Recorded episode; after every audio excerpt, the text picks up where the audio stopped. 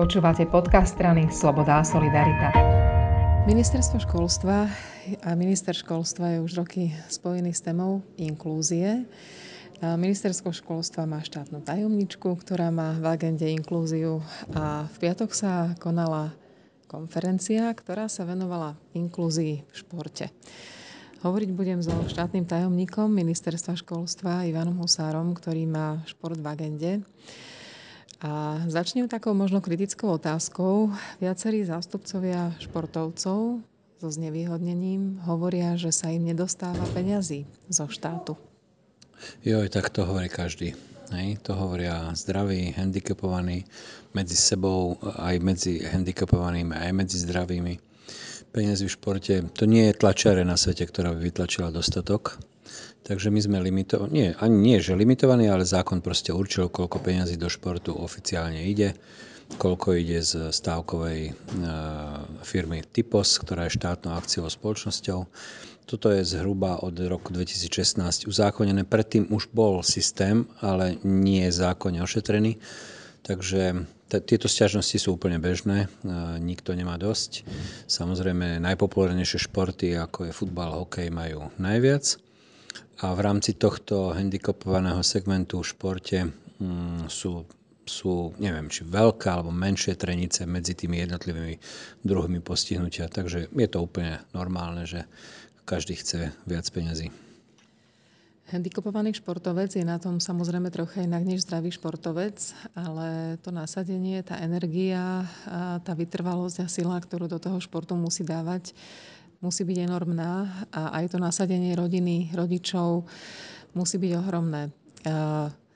Vy ste sa kedysi na handicapovaných športovcov tak možno trochu neznalo pozerali, ako možno nie úplne tých takých sto percent reprezentantov. Posunulo sa to niekam? Neviem, či sa to posunulo, ale každopádne po jeden a pol roku do toho viacej vidím. Chodím medzi...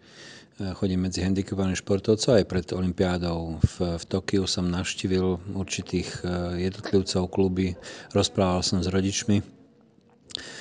Najväčší problém bude asi ten, že sú to jednoducho neporovnávateľné veličiny. Tie vstupy do tých kvázi vzorcov, alebo ako by som to nazval, sú diametrálne odlišné. Je veľký rozdiel, koľko, aký dlhý čas sa môže pripravovať zdravý športovec. A napríklad športovec so zdravotným nevýhodnením ani nemôže toľko trénovať, lebo to je nemysliteľné. To znamená, on je oveľa skôr unavený. On nemôže trénovať sedem dní v týždni krát dve a pol hodiny.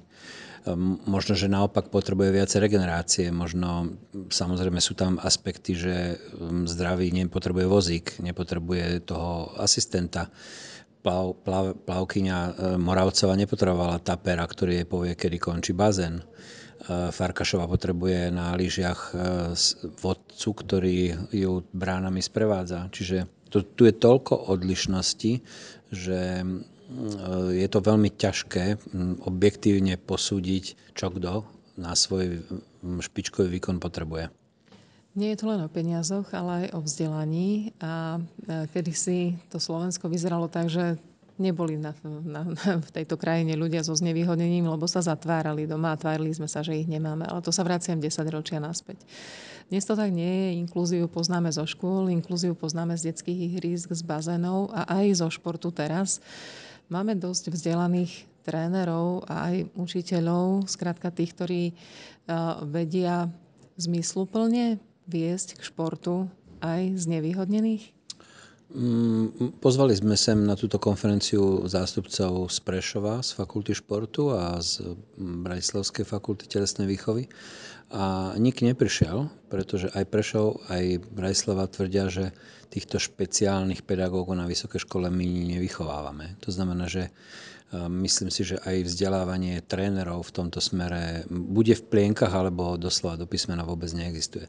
Je to samozrejme záležitosť škôl, je to záležitosť aj paralympijského výboru a tých iných znevýhodnených, aby sa o, to, o tú edukáciu medzi odborníkmi starali jej.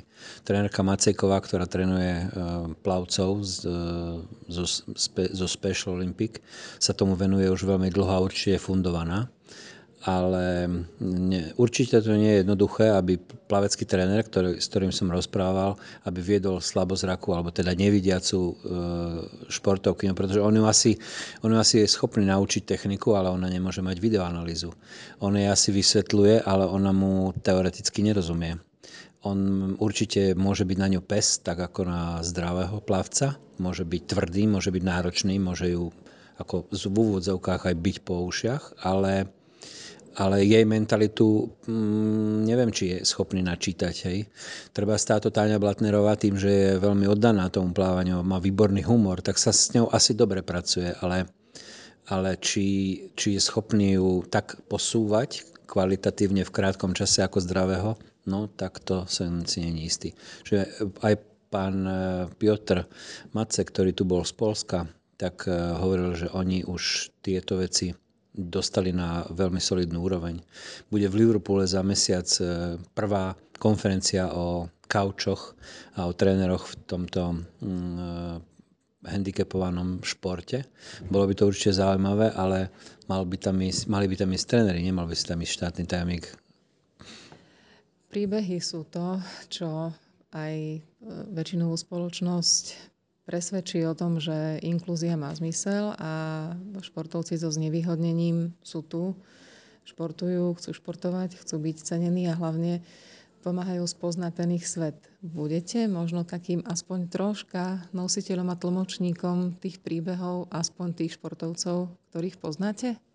Je, je zaujímavé z hľadiska nejakej takej, takého duchovna, že keď som medzi nimi bol a keď som napríklad naposledy navštívil športový deň Special Olympics v Šamoríne, tak sa odchádza s takým dobrým pocitom. Čiže všetci, ktorí v tom robia a je to záslužná robota, tak tomu napomáhajú. A ja nemôžem ostať mimo tento proces. Budem to robiť rád. Ďakujem veľmi pekne. Majte sa.